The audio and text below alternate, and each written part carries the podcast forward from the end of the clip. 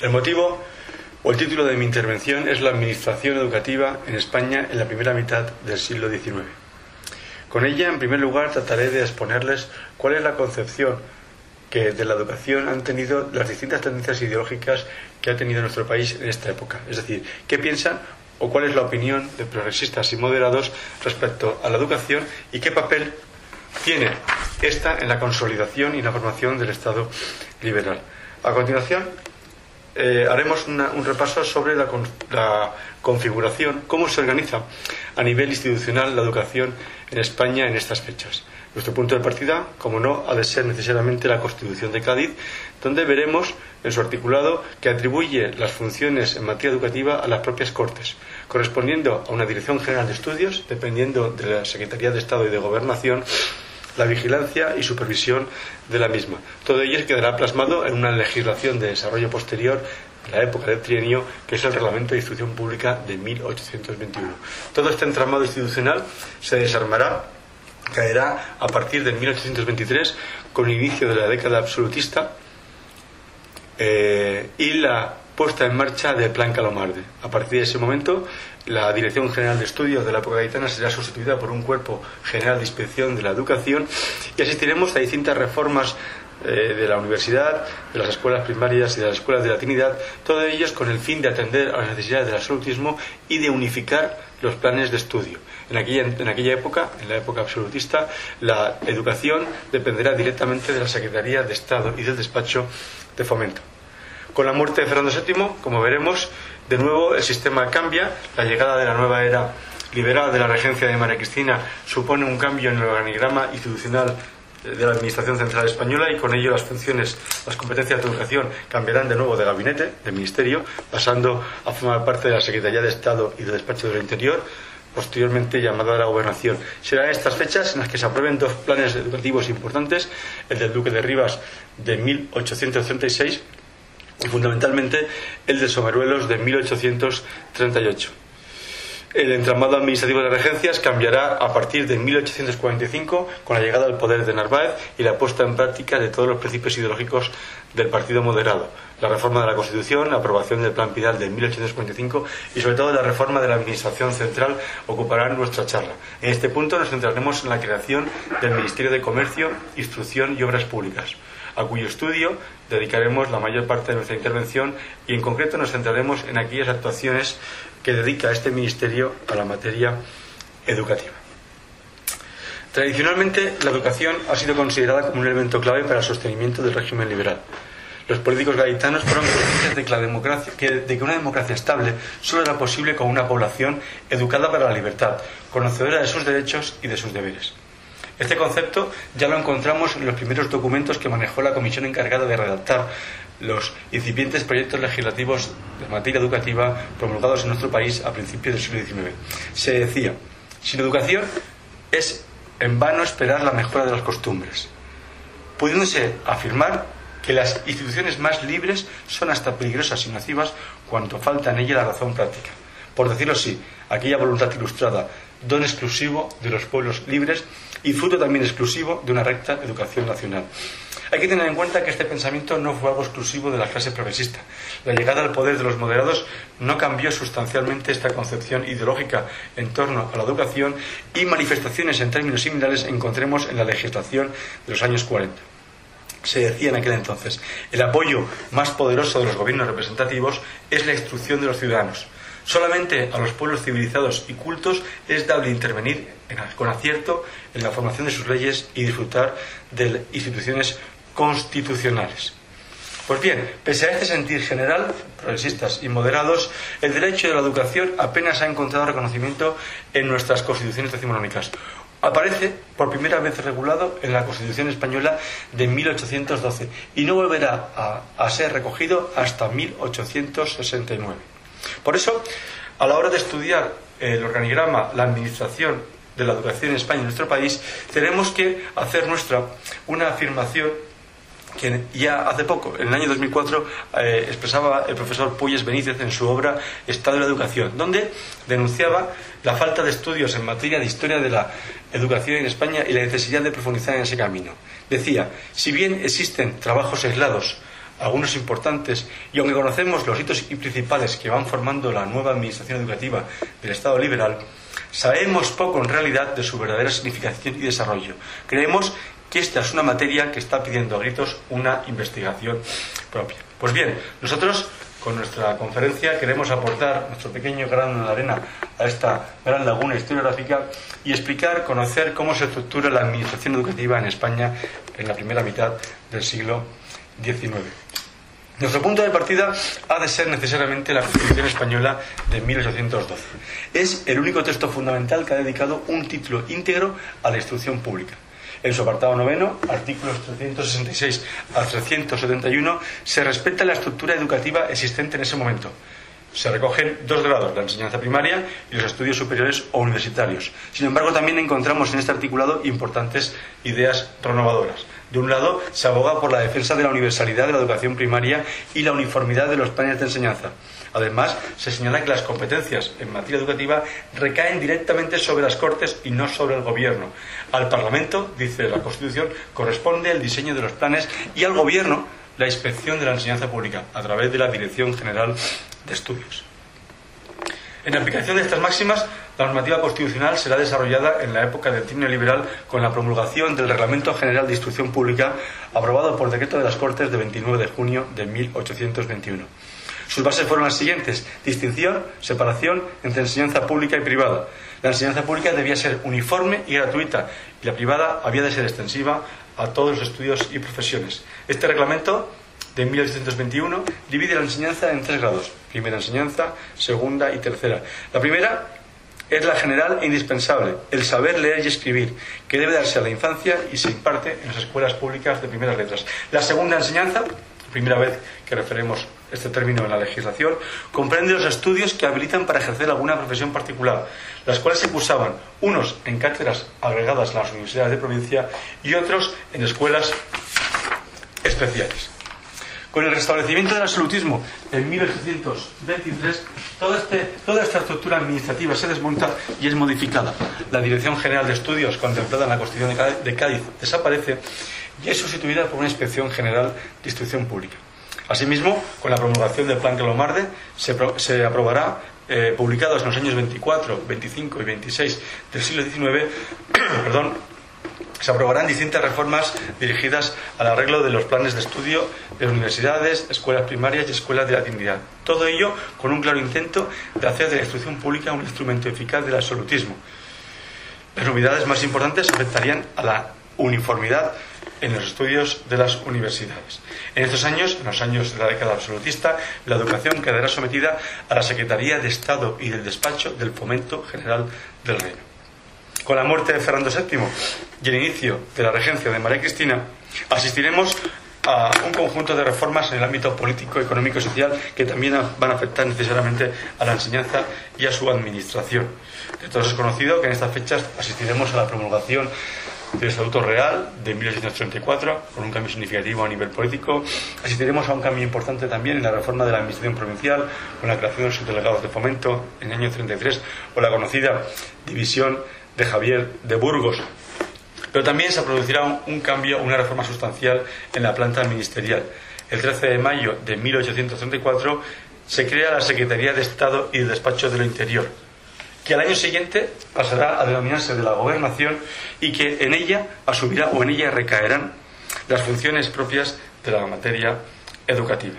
En este contexto será en el que tenga lugar la aprobación de un nuevo plan de enseñanza de instrucción pública, el denominado Plan del Duque de Rivas de 1836. Pero las circunstancias políticas acaecidas en nuestro país en agosto de ese mismo año impedirán que este plan pueda ponerse en práctica al restablecerse en agosto del 36 el modelo administrativo y el modelo educativo implantado en la época gaditana. Pero aquello fue un mero paréntesis. Apenas dos años más tarde, en 1838, el marqués de Someruelos asumía la cartera de gobernación y conseguía plasmar los criterios del, del conservadurismo en materia educativa con la promulgación de la ley de 21 de julio de 1838.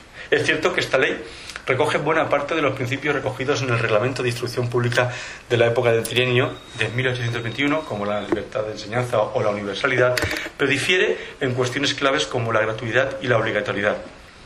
Con esta ley se sientan las bases del modelo educativo moderado que va a estar vigente durante buena parte del siglo XIX.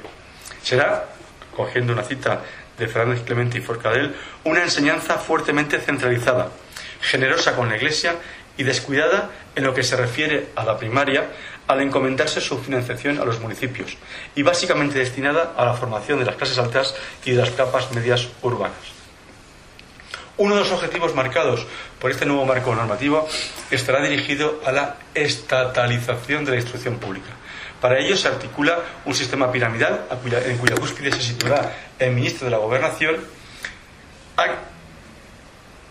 que hará uso de distintas comisiones de carácter provincial y local para supervisar y llevar a buen término sus planes educativos. Al Gobierno, como no le era posible cuidar personal y directamente de cada uno de los establecimientos destinados a la instrucción, delegará en agentes que le auxilien y pongan en, su conocimiento el estado de las mismas. Y esas serán las comisiones de instrucción eh, provinciales y locales. Todo este entramado, de nuevo, será modificado en 1843 con la llegada, con la mayoría de edad de Isabel II y su advenimiento al trono.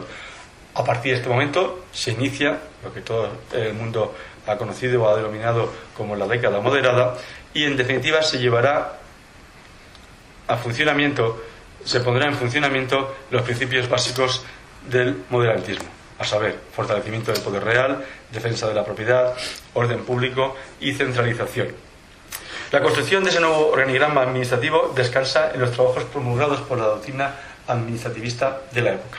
Son las obras de Javier de Burgos, con su trabajo Ideas de la Administración, Agustín Silvela y, como no, el aragonés Alejandro Oliván, influirán en la configuración del modelo político y administrativo de la época. No voy a ser quien, yo quien presente a Alejandro Oliván en este foro, en tanto en cuanto nos acompaña Guillermo Vicente Guerrero, especialista en la materia y autor de un excelente trabajo sobre el pensamiento político y jurídico de este insigne aragonés, pero sí que me gustaría traer aquí algunos de sus postulados ideológicos que fueron seguidos para llevar a cabo la reforma administrativa en estos años. En su conocida obra de la Administración Pública con relación a España, publicada en Madrid en 1843, defiende la implantación de un modelo territorial centralizado, en cuanto ha de obedecer al impulso del Gobierno, transmitiéndolo a todas partes con carácter de autoridad para el cumplimiento de las leyes y dirección de los intereses generales. Pues bien, este sentir, estos principios del modernismo quedarán plasmados en la propia Constitución española de 1845.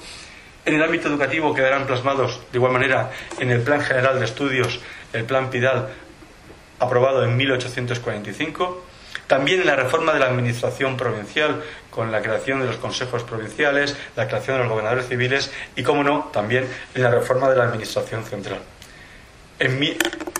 con la redistribución de competencias y la creación en 1847 del Ministerio de Comercio, Instrucción y Obras Públicas.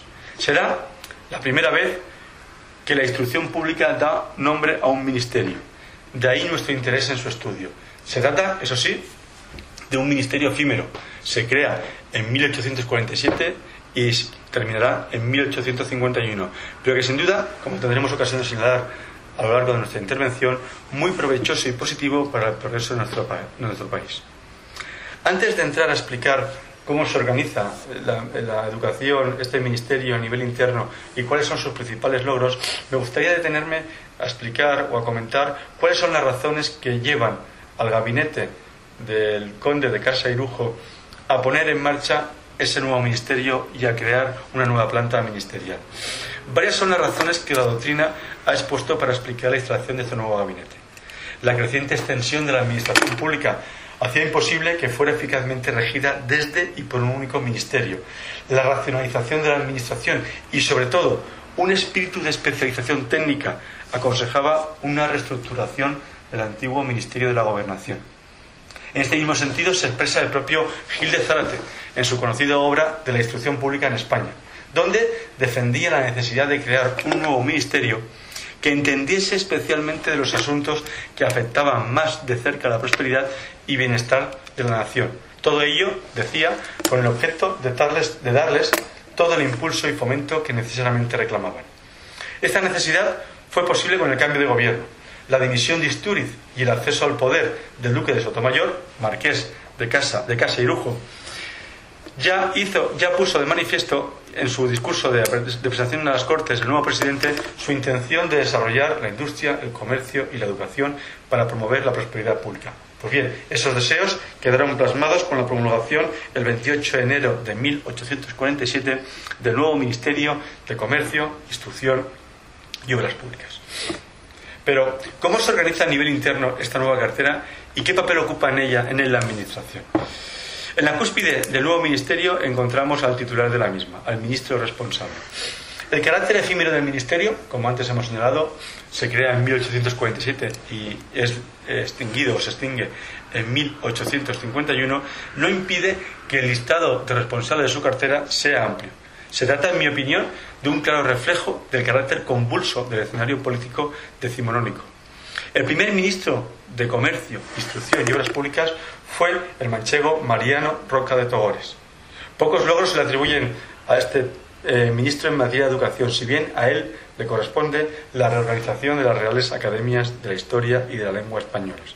A partir de su, destitución, apenas tres meses después, se suceden los nombramientos de Nicómedes Pastor Díaz, Antonio Rosolano, Luis José Sartorios, Juan Bravo Murillo o Manuel de Seijas Lozano. Estos son solo algunos de los nombres que ocuparon la cartera en estos años. Hay que destacar que corresponde a Bravo Murillo el mandato más extenso, del 10 de noviembre de 1847 al 31 de agosto de 1849. Si bien los máximos resultados, los máximos logros alcanzados en educación se centran en las primeras etapas de Nicómedes Pastor Díaz y Ros Olano, cuando se crea el Consejo de Instrucción Pública, el archivo del Ministerio y el nuevo Plan de Instrucción Pública. Al extinguirse el ministerio en el año 1851, ocupaba la cartera el navarro Fermín Arteta. En mi opinión, entiendo que son precisamente estos continuos cambios en la dirección del ministerio lo que va a ralentizar y va a dificultar que muchos de los proyectos iniciales finalmente no fueran realizables o no pudieran llevarse a cabo. Por debajo del ministerio, o el nuevo ministerio se articula en distintas direcciones generales, en concreto tres una para obras públicas, otra para agricultura y comercio y una tercera para instrucción pública. Al frente de cada dirección general se encuentra un director con competencias propias, no solo para la tramitación e instrucción de los expedientes, sino también para dictar resoluciones y decidir en aquellos asuntos que no precisen la intervención directa del titular de la misma. En aquellas fechas, la Dirección General de Instrucción Pública va a recaer en la persona de Antonio Gil de Zárate.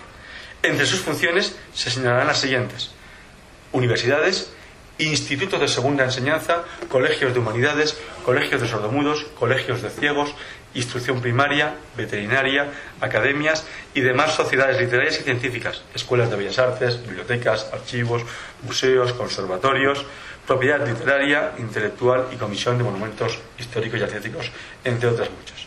Junto a la Dirección General, el organigrama administrativo en materia de educación en estos años se completa con la creación de un Consejo de Instrucción Pública. Nacido o creado por disposición de 8 de julio de 1847, le corresponde dar consejo al Gobierno en las cuestiones que así lo estime este conveniente, pero obligatoriamente deberá hacerlo en los siguientes asuntos. Primero, para la formación o reforma de cualquier plan de estudios. En segundo lugar, para la creación o supresión de escuelas y establecimientos científicos o literarios. Para el aumento o extinción de facultades o cátedras y para la sustitución de los catedráticos propietarios. Asimismo, el Consejo de Instrucción Pública deberá ser oído en asuntos relacionados con los métodos de enseñanza, la organización de establecimientos, libros de texto, expedientes de oposición, antigüedad y clasificación de profesores. El Consejo de Instrucción Pública estará presidido por el ministro del ramo, contará con un vicepresidente y 28 vocales nombrados entre catedráticos de universidad, doctores y personal de reconocido prestigio en la literatura o las ciencias. Los consejeros tenían voz y voto en todos los temas que se sometieran a la consideración del Pleno, excepto, eso sí, en los referentes al profesorado público, en los cuales solamente podían intervenir los catedráticos en activo. En estos años ejerció como, como vicepresidente del Consejo Manuel José Quintana. Además, podemos señalar que entre la documentación consultada hemos constatado la participación en este consejo de personas tan ilustres como Pablo Montesino, Juan Nicasio Gallego o nuestro querido Alejandro Olivar. Para funcionar, el consejo podía hacerlo en pleno o a través de distintas secciones: instrucción primaria, filosofía, ciencias eclesiásticas, jurisprudencia, ciencias médicas, administración y gobierno. Recordar o señalar que en las secciones de filosofía se encuentra Alejandro Oliván junto a Vicente Márquez Queipo, Jerónimo del Campo y Mariana de la Paz Grais. Esta es, a grandes rasgos, el organigrama del nuevo ministerio y el organigrama de la administración educativa en España a mediados del 19. Pero, ¿cuáles fueron los principales logros alcanzados por este nuevo gabinete en materia de enseñanza? Y en concreto, o en particular, en materia de enseñanza secundaria.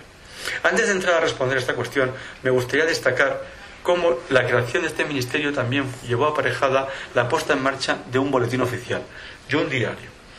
Una de las principales carencias que se detectaron desde el comienzo fue la necesidad de que este ministerio dispusiera de un medio de comunicación específico que pudiera servir para ilustrar, para formar a la sociedad en los avances técnicos, la mejora de la producción y, en definitiva, de cualquier información que pudiera mejorar o contribuir al desarrollo y fomento de la agricultura, el comercio o la educación.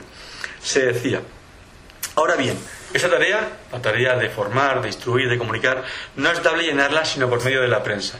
La acción tranquila, constante y desinteresada de una publicación periódica que, ajena a las cuestiones de los partidos y sorda al huracán de las pasiones políticas, lleve la voz del gobierno a todos sus agentes, encargados de realizarla y a los pueblos interesados en conocerla. Pues bien, se buscaba, como pueden ver, una publicación que, separándose del árido campo de la política, se atuviese únicamente a promover los intereses materiales del pueblo. Y así fue. El 16 de junio de 1847 nacía el Boletín Oficial del Ministerio de Comercio, Instrucción y Obras Públicas. En esta nueva publicación se refundirían todas las ediciones especiales que hasta entonces se realizaban en materia de educación, caminos y canales. El periódico se presentaba en formato de revista, tendría carácter quincenal y fijándose una extensión mínima de 60 páginas. En sus páginas se daría cuenta de las vastas materias que abraza el Ministerio, tanto exposición doctrinal como didáctica. En ellas se incluirían, fin, se incluirán datos que pudieran interesar a las ciencias, a las artes, al engrandecimiento del espíritu o a la explotación de los intereses nacionales. No podemos descender al estudio de este boletín porque el boletín del Ministerio de Comercio, Instrucción y Repúblicas bien merece un estudio monográfico. Basta dar una ojeada a sus páginas para darse cuenta de su magnitud e importancia. En ellas no solo encontramos disposiciones dictadas por el Ministerio en sus distintos ramos, sino que además se incluyen en la parte no oficial reflexiones y discursos relativos a la agricultura, la industria, el comercio o la instrucción pública.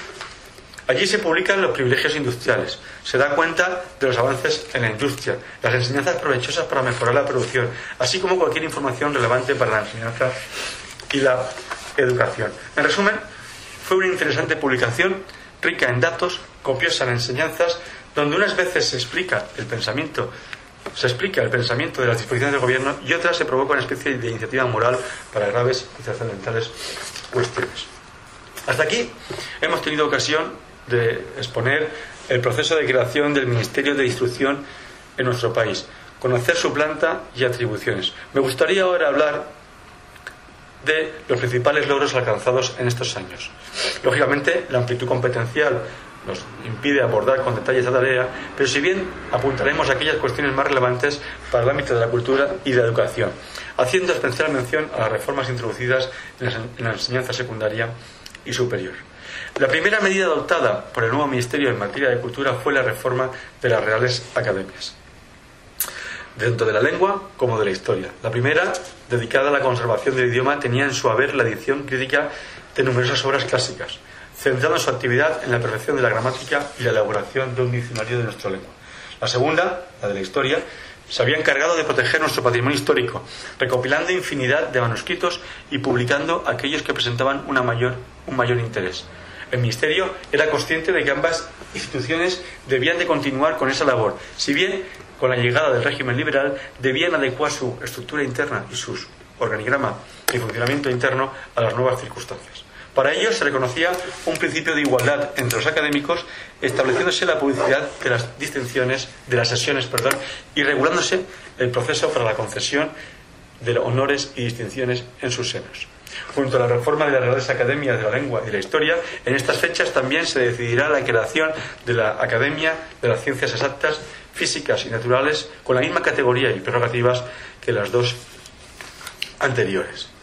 Junto a la reforma de las Reales Academias, en los primeros momentos de actuación del nuevo Ministerio de Comercio e Instrucción, también se acomete, y con el objeto de impulsar la producción literaria, se acomete la regulación de la propiedad intelectual. En aquel entonces, la propiedad intelectual se define como el derecho que compete a los autores de escritos originales para reproducirlos o autorizar su reproducción por medio de copias manuscritas, impresas, litografiadas u otro modelo similar. Este derecho corresponde a los autores de por vida, transmitiéndose, transmitiéndose a los herederos durante un plazo máximo de 50 años. Para garantizar su efectividad, se articula un sistema de penas que llevarán al infractor a ser castigado no solo con la pérdida de los ejemplares impresos, sino también con el pago de una indemnización por daños y perjuicios, como son las costas del proceso. El único requisito establecido en la citada legislación para recibir su amparo consiste en el depósito de un ejemplar de la obra en la Biblioteca Nacional y otro en la del Ministerio de Comercio, Instrucción y Obras Públicas. Junto a estas medidas que afectan a la cultura, las principales reformas encontramos, las principales acciones lideradas por el nuevo Ministerio, será la reforma de la instrucción primaria y de la enseñanza secundaria y los estudios superiores. En la instrucción pública se va a realizar una reforma de las escuelas normales, es decir, de los centros de formación de los profesores de magisterio. Se es consciente de que las escuelas existentes en aquellas fechas presentaban una enseñanza incompleta que carecían en su mayor parte de los recursos necesarios para ejercer su labor en condiciones. Para solventar estas deficiencias, el 30 de marzo de 1849 se creaban nuevas escuelas normales, fijando sus condiciones, tipos de enseñanza, así como sistemas de examen y sueldos de los maestros. El número de establecimientos de escuelas normales existentes en España en aquel entonces se reducía única y exclusivamente a 10, incluida la central, Asimismo, y para dar cobertura a los pequeños municipios que podrían quedar sin profesorado, se aprueba la creación de otras 20 escuelas normales de menor rango, denominadas elementales. A partir de entonces, los estudios de magisterio tendrían una duración de tres años, introduciéndose como novedad la agricultura como asignatura obligatoria. La razón de este cambio resulta obvio. Como hemos tenido ocasión de señalar anteriormente, el desarrollo de la economía rural iba ligado a la introducción y aplicación de nuevos avances técnicos. Esta medida requería que los futuros labradores fueran conscientes de las ventajas que la maquinaria aportaba para la explotación de las tierras. Y qué mejor forma de hacerlo que educar desde la infancia.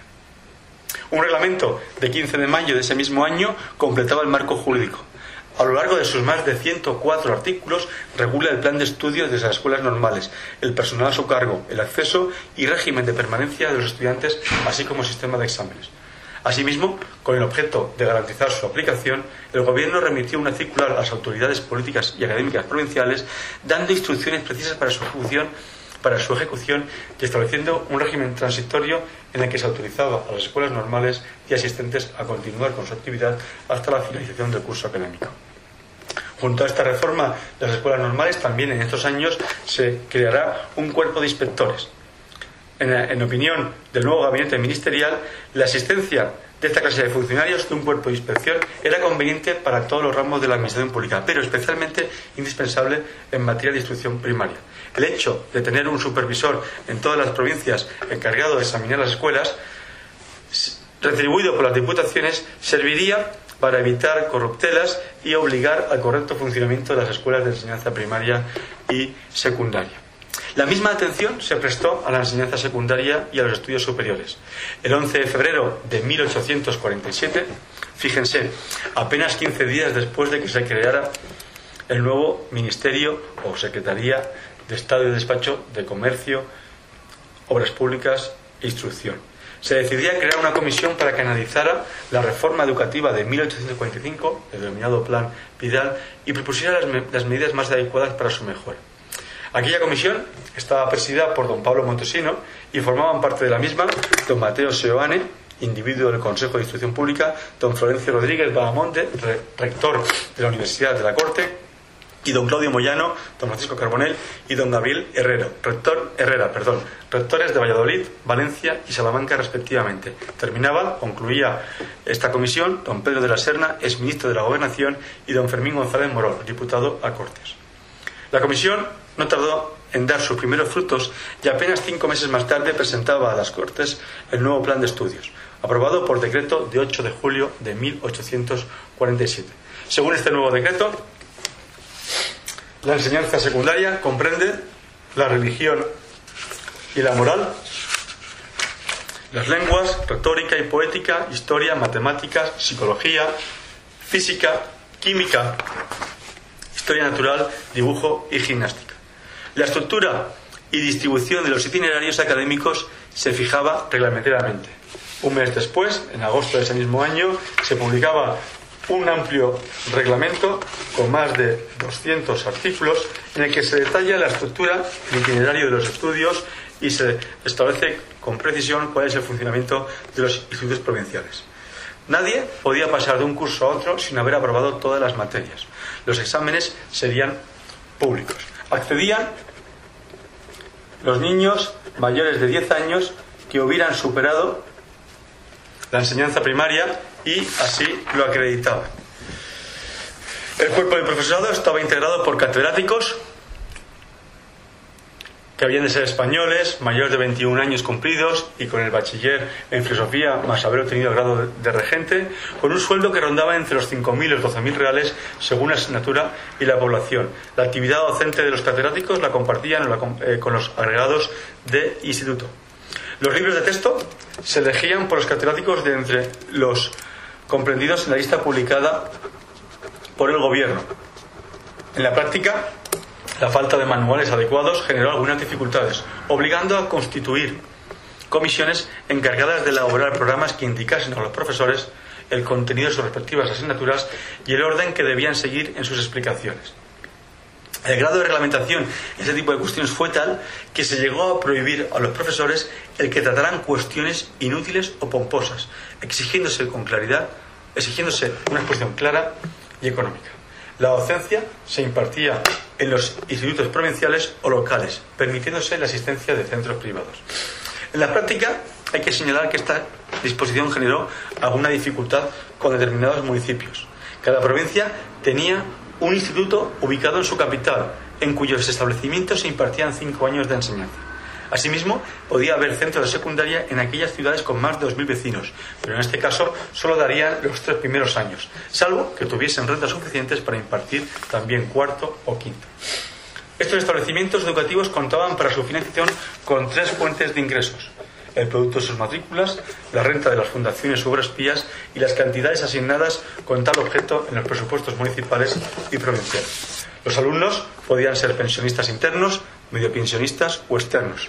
Los primeros, a su vez, eran sostenidos por sus familias o por el gobierno, ya sea con beca completa o parcial, y en el caso de que sean huérfanos de funcionarios o militares, o por las fundaciones que colaborasen en el centro.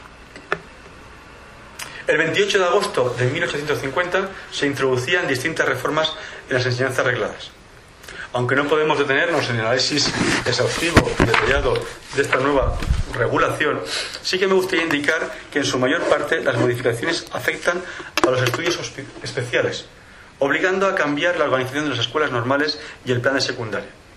La intención del ministro titular en aquella época, de Seijer Lozano, perdón, era adaptar los institutos para que pudieran servir a la vez como centros de secundaria y escuela especial. No tardaron en llegar las primeras medidas para sobre este particular. Apenas una semana después de aprobarse este nuevo plan de estudios, los establecimientos de enseñanza medias eran reformados. La aplicación de este nuevo plan tampoco fue fácil.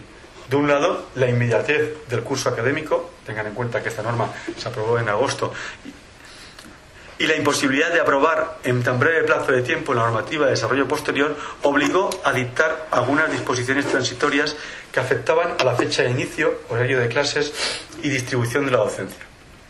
De otro, la transición de un régimen a otro generó distintas consultas en el Ministerio. Entre ellas, y en la documentación consultada, hemos encontrado un escrito presentado por el rector de la Universidad de Granada en el que preguntaba a las autoridades gubernativas sobre la situación de los alumnos que empezaron sus estudios conforme a la legislación anterior, es decir, conforme al plan de estudios de julio del 47, y que se graduaban estando en vigor el nuevo texto. En estos casos, el titular de la cartera, Fermín Arteta, acordaba eximir a los egresados de los requisitos establecidos en la nueva normativa para graduarse. Los estudios superiores eran los que habilitaban para ciertas carreras y profesiones. Había cinco facultades, filosofía, teología, jurisprudencia, medicina y farmacia. Esta enseñanza se impartía en las universidades ubicadas exclusivamente en las siguientes capitales: Barcelona, Granada, Madrid, Oviedo, Salamanca, Santiago, Sevilla, Valencia, Valladolid y Zaragoza. En todas ellas había facultad de filosofía y jurisprudencia, mientras que teología, medicina y farmacia solo estaba en algunas de ellas. La Universidad de Madrid era la única de todo el país con capacidad para otorgar el grado de doctor. La normativa regula cada uno de estos estudios de forma detallada. Lógicamente supera el trabajo de mi intervención, y con el ánimo de no aburrirle, de explicar todos y cada uno de estos estudios. Pero sí que me gustaría, a título de ejemplo, explicar la estructura y funcionamiento de la Facultad de Jurisprudencia. Para ser admitido a estos estudios se exigía haber obtenido el bachiller en filosofía, además de haber aprobado las asignaturas de literatura latina, literatura española, filosofía y su historia. La carrera constaba de siete cursos en los que se impartían las siguientes asignaturas: prolegómenos del derecho, derecho romano, historia y elementos del derecho civil, comercial y criminal, códigos españoles, historia y elementos del derecho canónico, historia y disciplina general de la Iglesia, economía, derecho público y derecho administrativo. El reglamento distribuye estas materias entre los distintos cursos académicos, estableciendo además que la docencia de cada una de estas asignaturas fuera diaria, a excepción de economía, política y derecho público y administrativo que se impartían tres días a la semana. Asimismo, contemplaba la existencia de una academia a la que asistirían todos los sábados los alumnos de los dos últimos años de la carrera, con la concurrencia de los catedráticos y bajo la presidencia del decano de la facultad para desarrollar dos tipos de actividades. De un lado, un discurso compuesto y leído por cada uno de los alumnos sobre cualquier cuestión jurídica y de otro el examen de algún expediente o proceso real desempeñando los estudiantes el papel de abogados defensores, redactores y jueces. Este organigrama ministerial que he explicado y expuesto volverá de nuevo a ser modificado en 1851 el 28 de octubre de, ese mismo año, la Secretaría de Comercio, Instrucción y Obras Públicas desaparece y pasa a denominarse Ministerio de Fomento. Sin embargo, en esta ocasión el cambio no fue meramente formal o nominal, sino que fue acompañado de una reestructuración en las atribuciones y en las competencias de, de este de los ministerios. A partir de este momento, la nueva cartera, la cartera de fomento, asumía las funciones de obras públicas, pero cedía, fíjense, al Ministerio de Gracia y Justicia las competencias en educación. Eso sí, a excepción de las escuelas especiales que continuarían ligadas a fomento. Las razones se alegan en el propio decreto. Decía, señora, el negociado de instrucción pública debe, en concepto de los que suscriben, pasar a otro ministerio. Y este conviene que sea el de gracia y justicia. No solamente es el menos cargado de atribuciones, sino que es el que por la santidad y gravedad de sus demás negocios puede imprimir a la educación general el sello que corresponde a un pueblo unido en creencias religiosas, noble en carácter y rico en grandes recuerdos. En mi opinión, las razones que justificaron este reajuste de la Administración Central responde a un claro criterio de especialización. La experiencia de estos años había demostrado la imposibilidad de atender y resolver con la debida diligencia y acierto en materias tan relevantes e inconexas entre sí. Según se indica en la propia normativa, difícilmente un ministro encargado de negocios tan heterogéneos como la agricultura, la industria o el comercio podía alcanzar a entender con la debida diligencia otros y en particular la educación. En resumen, se cumplía, y ya concluyo, aquello que vaticinara en su momento nuestro querido Gil de Zarate. Nombre largo, incómodo de pronunciar y que desde luego revelaba lo inconexo de los ramos que abrazaba, cada uno de los cuales compone en otros países un ministerio separado.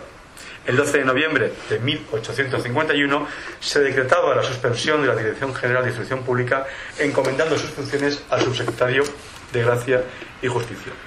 En conclusión, con esta disertación hemos constatado cómo, a pesar de la importancia, a pesar de la relevancia que la clase política liberal decimonónica da, va a dar a la educación, tanto progresistas como moderados van a tener en cuenta la importancia de la misma para eh, la consolidación del nuevo modelo político, sin embargo, ella no tendrá su reflejo en el marco constitucional. Solamente la Constitución del 12, vuelvo a repetir, recoge un articulado directa y expresamente dedicado a la educación. No se volverá a repetir este mismo hecho hasta 1869. Además, en segundo lugar, en segundo lugar, eh, la legislación, los planes educativos vigentes en aquella época van a estar sometidos a los vaivenes políticos de la época. Los cambios de gobierno, los cambios eh, de tendencias ideológicas van a llevar aparejados también una reforma en los planes de la educación. Pueden ver, esto no es algo nuevo de la época actual. La educación siempre ha ido ligada a los vaivenes políticos. Todo este devenir histórico, todo este vaivén va a consolidarse en un modelo político, el modelo político del moderantismo, que se plasmará con la reforma de Claudio Moyano de 1857. Muchas gracias.